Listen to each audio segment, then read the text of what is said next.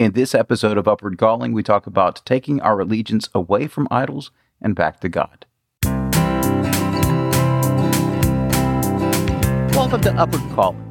We help Christians develop a relationship with God by talking with University Church of Christ evangelist Josh Creel and Dr. Kenny Embry. Listen as we take a deeper dive on a lesson from a recent Sunday service and help you apply it Monday through Friday. How you doing, Josh? Kenny, I'm doing great. I haven't eaten too much candy today yet. we'll see what the loot looks like tonight from my kids, but uh, you know, I'll try to keep the candy tax at a, at a minimum this year.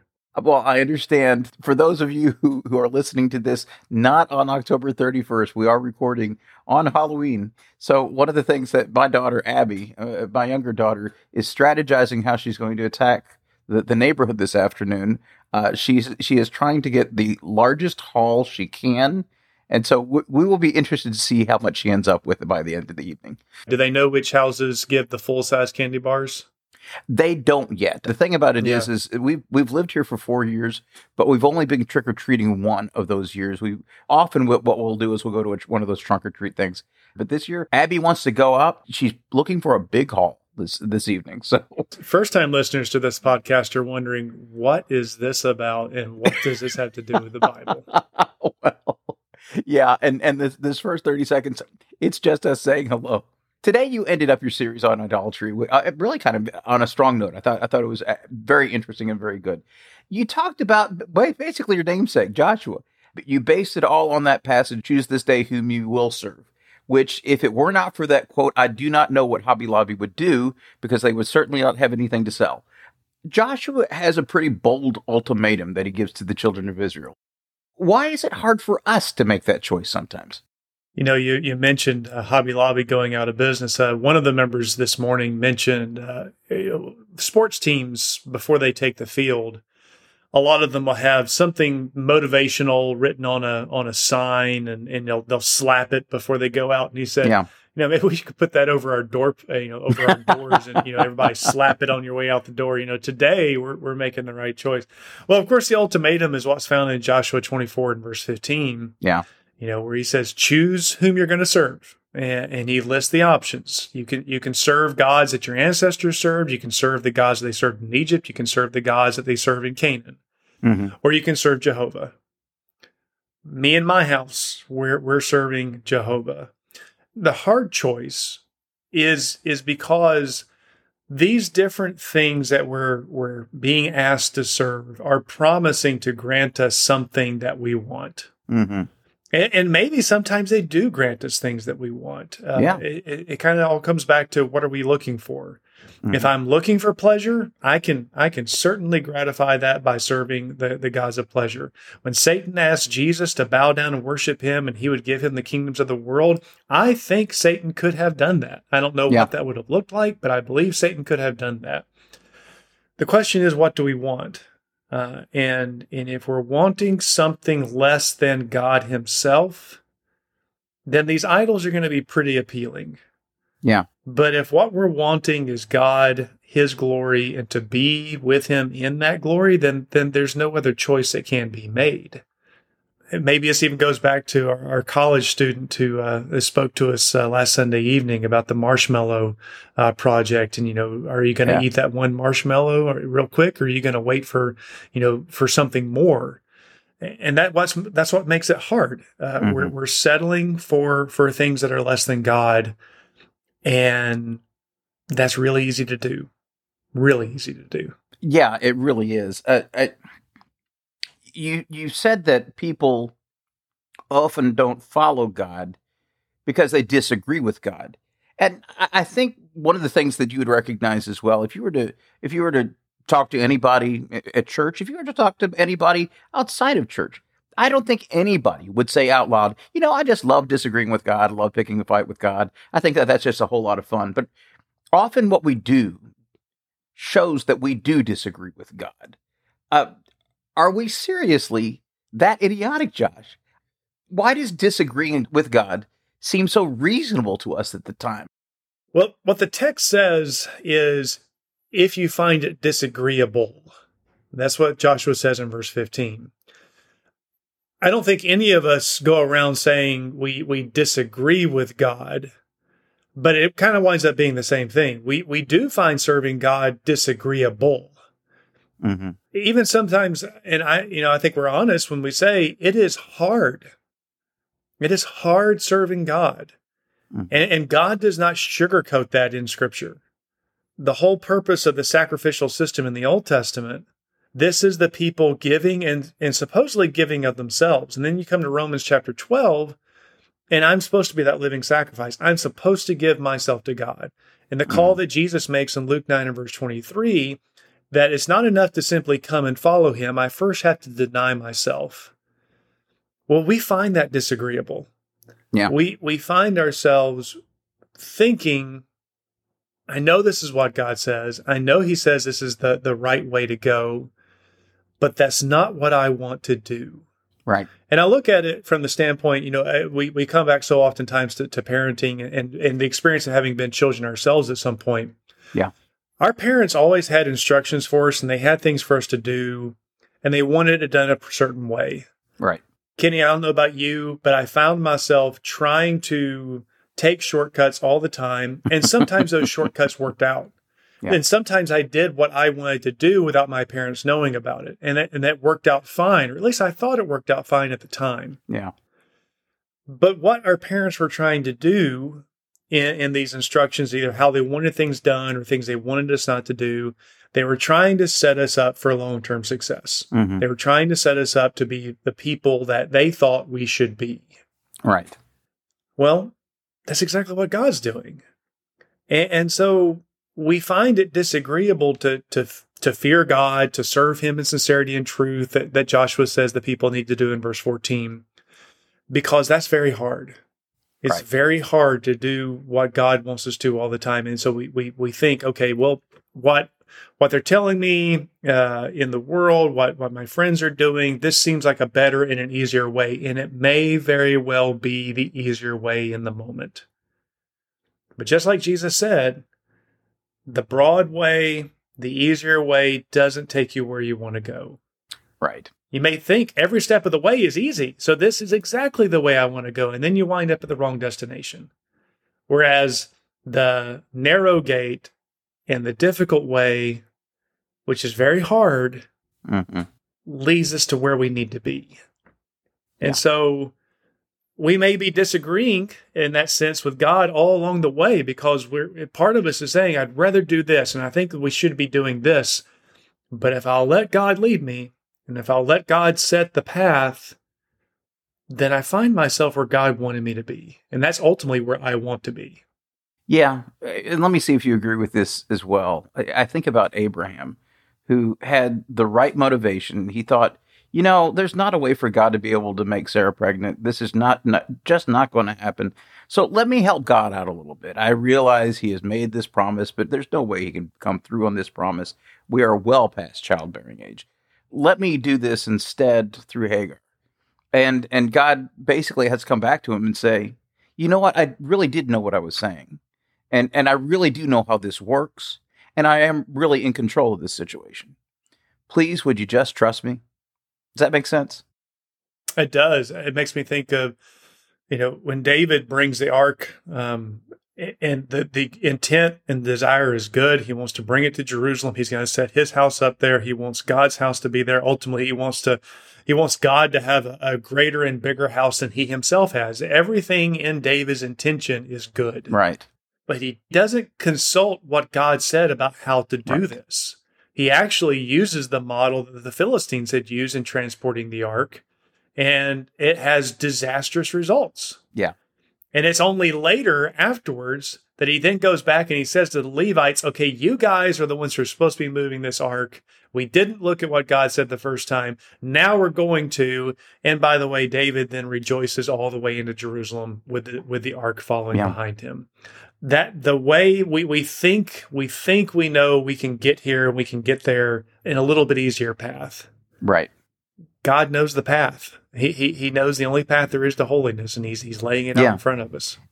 Meaning we can mean to do the right thing, and we can still end up doing the wrong thing. You briefly talked about being a living sacrifice. which I think is one of the most powerful and most convicting passages for me.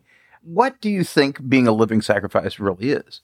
Ultimately, it, it means that, as Paul himself says, it is no longer I who live, it is Christ mm-hmm. who lives in me. Now, I think what I, I don't know if worry or troubles people is that we we can take that and we can think, okay, that means every second of every day it has to be something that's being done in, in whether it be spreading the gospel or encouraging someone else or, you know, this this almost monkish type of life that you know this second is going to be a prayer and the next second is going to be scripture reading. And, right, right. and that's what it is. And i certainly don't mean to, to take away from anybody that wants to spend a lot of time in scripture reading and prayer and whatever else that may be. But you have to balance that with the rest of scripture. You know uh, ecclesiastes is you know, while the, the overall point is an easy point to take, Ecclesiastes, the book itself, is not the easiest book in the in the Old Testament to right. study. But there's some things that are said there that, that I do think are true uh, that that coincide with the rest of what God is saying in the Bible. That God didn't put us here to be miserable. Uh, God put us here with things that should be enjoyed even in this life. Uh, and a part of that's your family, a part of that's your friends, a part of that's the creation that He's made. And, and so living as a living sacrifice doesn't mean I don't get to enjoy the things that God has put around me. It does mean, though, that I appreciate that they're from God and that I use them in, in, in godly purposes. So recreation, as as we uh, as we well know, recreation can be an idol. In fact, it's one of the chief idols of our age. We have to be entertained. We have to be doing something um, that that's fun. Yeah. Well, recreation serves a purpose. Yeah. Yeah. Uh, if I am recreating, I am I am getting myself ready to to go back to work, and a part of that work, of course, being working for yeah. the Lord uh, that then having the downtime, that's a good thing. I, I, don't need to feel guilty and feel bad about having downtime and doing something that's enjoyable. But I'm putting that in its place, and its perspective, that this is going to aid me and allow me to then be one, the husband that God wants me to be, two, the father that God wants me to be, three, the neighbor God wants me to be, four, the brother or sister in Christ that God mm-hmm. wants me to be, hopefully the evangelist God wants me to be all these things. And so God is still first and foremost in every aspect of my life, even if every second of every day is not me thinking about God, praying to God, or reading about God. I've talked about I've talked about this before. It's that integrated perspective. There's one there's some people that, that look at Christianity as Christianity is just one of the roles that I have. And and just like I'm a son, I'm a daughter, I'm a Christian, and, and it's just one of those roles. But but the integrated perspective says no. I'm a Christian son. I'm a Christian daughter. I'm a Christian spouse. I'm a Christian plumber. I'm a Christian Christian whatever it is. That that basically you integrate mm-hmm. Christianity into every other role that you have. That's exactly what you're talking about there. Absolutely. That's a pretty bold claim that Joshua is making. He's speaking for his household, which would mean that he's speaking for his children. He's speaking for his spouse. Can we speak for our household? Can we speak for our church? How can, how can we make a, a bold claim like that, Josh? Kenny, I wonder if we're. Uh, let me mm-hmm. ask you this, and you give your honest answer. Sure. Do you think? Do you think we're if we have a trouble with that statement? It, how much of that is is culturally induced? Do you think generations prior to us had as much trouble with that statement? I don't know. I, I do know that that there were absolutely uh, David being one of them who had a hard time getting his children to obey. I, I think about I think yeah. about a lot of biblical characters where the patriarch of the family was awfully awfully pious, but then you look at the children uh, that that he had that they were not. And I I, I yeah. don't think when, when looking at this statement, I think basically he's putting his flag in the sand, saying this is what my family stands for, and it doesn't mean that we always get it right this is aspirational for us. Right. Yeah, the the wonderful statement in Proverbs 22 about training a child up in the way that she, they shall go, and when they're old, they shall not depart from it. We certainly understand from Scripture is not right. a foolproof. Your children, if you tell them about me, will never depart right. from me, because you have plenty of example in Scripture. I think another wonderful example of that is in Ezekiel 18, where where God trying to impress upon the nation of Israel why they're suffering the consequences of their disobedience, and they were want to blame their forefathers. Yeah. And, and God said the forefathers are responsible for their, their iniquity, but now this generation was responsible Right. for their iniquity. And so he gives this this illustration of three successive generations. The first one is righteous, the second is wicked, and the third Right. is righteous. And the whole point of that is the second one is not counted righteous because his Right. father was. No, his deeds and his actions were Right. iniquity. And so he's judged for that. The third one, by by the way, is not held responsible for his father's iniquity. If he's righteous, he's righteous. So that principle is throughout scripture. I, I do think that the passages that had to deal with parenting that we go to so often uh, in Deuteronomy chapter 6, Ephesians chapter 6, they all make the point of, of fathers in particular, Yeah. They set the stage. Yeah. Fathers determine what's important in the home. Uh, now we understand, you know, in Scripture that you know the relationship of the husband and wife, they're they're one flesh. Yeah. So this should be father and mother together setting the stage, working in concert. But Joshua is saying this is what's going to be important in my family. Yeah. And to every degree that he could influence that, he would do that. I think you and I, Kenny, are probably the beneficiaries of fathers who who tried to do the same thing. Yeah. But we're also aware of plenty of other fathers who've who've done the same thing but have had different results. And there's, you know, so many factors whether it's, you know, who our who our children choose to marry, where they choose to live, you know, friends they had in school, whatever it may be. All these factors come into to play. But I can't choose for me in my house what's going to be important in my house. Yeah. And I can make that decision, and that decision is going to be binding. Doesn't mean that my kids will then one day decide that's what's going to be important in their lives in their house, Yeah. but it's still going to be what's important in my house. I would also say this. Frankly, we stink at this, Josh.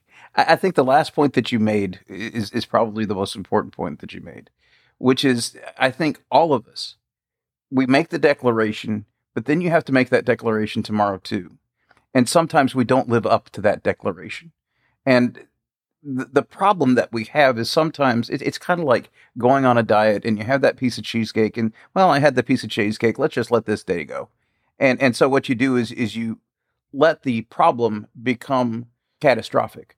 Now that that that I've I let this one piece go, I'm just going to let it all go. This is not a one-time choice. This is a choice we have to make every day. The problem with the enemy that we are going after is sometimes the enemy is us. And I think that has been the point that you have made this entire series. That we are all in the war against Satan double agents at times.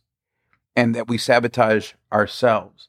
I don't know about you, Josh, but I'll say this about myself. I've messed up far more often than I would like to admit. So, what should we do about that? The ultimate answer to that is is a very long one and, and incorporates really everything we've talked about in this series. Mm-hmm. uh, recognizing who God is, recognizing His glory, recognizing that what He's offering is is so much better, and identifying, being honest with ourselves. What are the actual idols? You know, what is it that's appealing to us? And so all of that's a, a long process. But to to this lesson, and even to you know how you began the question about we have to choose today and we have to choose tomorrow. That statement can produce concern because we we look at history as far as we can tell that's laid out before us and even eh, when we're strong we still know you know what there's there's going to be other temptations there's going to be other trials out there and so we we're concerned about you know what are we how are we going to face those are we going to make the right choices or not Yeah.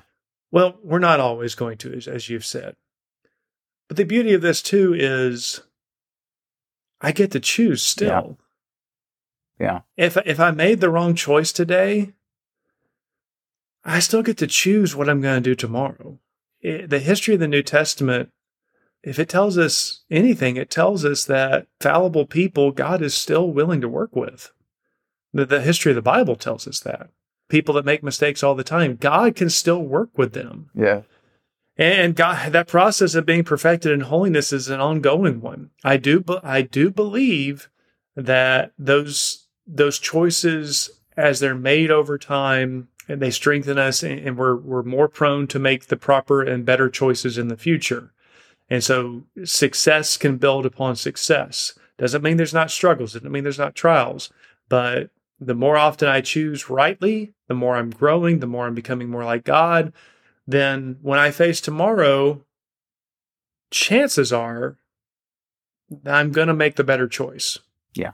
Don't always, but I, I, the chances are I will make the better choice. You talked about this just briefly. You said the next page is Judges. The, the story of the Judges is basically the same story over and over and over again, which is the children of Israel do the wrong thing. They cry out to God, and, cry, and God gives them a deliverer. God doesn't give up on his people, even when his people give up on him. I've loved this series. I think you've done an excellent job with it. How does understanding today's idolatry help us to serve God's upward call? If we can identify the things that become precious to us in this life, the things that are appealing to us, and if we can begin to put the right title on it, this is no longer, you know, just a pleasure. This is no longer just, um, you know, some kind of success. This is no longer just a, a viewpoint. Yeah. This is what God calls an idol. Yeah. And that's an that's an ugly term, but it's it's a term with a lot of meaning. And if I can begin to look at the things that have become dear to me, have become precious to me, mm-hmm. but they're not serving God, they're not they're not helping me be what God wants me to be. And I can start looking at that and calling it what scripture calls it as an idol. Yeah. Then I can start the real conversation about am I following God or am I following something else? I, I may have been acting like I'm following God all the time, but again, the history of idolatry is Israel is serving God, but they're serving other things too. And and God just right. doesn't have a place for that. He does he doesn't want that. It has to be complete devotion to him. Yeah. So, if anything that, that I hope this series has done, and as we're looking to to follow him in the upward call, is that we need to to be very realistic about what the things are in this world that are that are preying upon us and they're idols. That's that's what we're giving our affection to. Let me see if you agree with this as well. In my family, when one of my kids does the wrong thing, the way back home is to say you're sorry and try harder next time. Maybe that's what God wants us to do as well. You know, I liked the the point you were making about the judges just a minute ago, and I never had really thought about it in connection with Joshua twenty four fifteen. Choose today whom you will serve. Israel made that bad choice so often, but if they would ever come to a day where they would serve God, if they made the choice, God was there and ready and willing. Yeah. Uh, what an awesome God that is. Exactly. All right, Josh, this next week is a little bit different. So, so what's going on this next week? Next week, we have a, a speaker that our elders have asked to come and, and uh, to speak mm-hmm. to us. Um, uh, Brother Tack mm. Chumley. I've not had the experience to listen to him uh, in my past. Kenny, I think maybe you have. Yeah. They believe he has some messages to share with us. So we're actually going to have him speak for us not only next Sunday, but then the, the Monday through Wednesday as well. So I'm looking forward to that. Oh, I am too. Well, Josh, I tell you what, why don't we uh, why don't we figure out something to talk about next week then? Sounds good, Kenny. All right, thanks, man. Thanks for listening. If you'd like to get to know us more, you're welcome to watch a live stream service or join us in person at University Church of Christ in Tampa, Florida. We have all our information at universitychurchofchrist.org. And we listed the sermon we reference in today's episode in the show notes. Until next time, God bless you in your walk with God.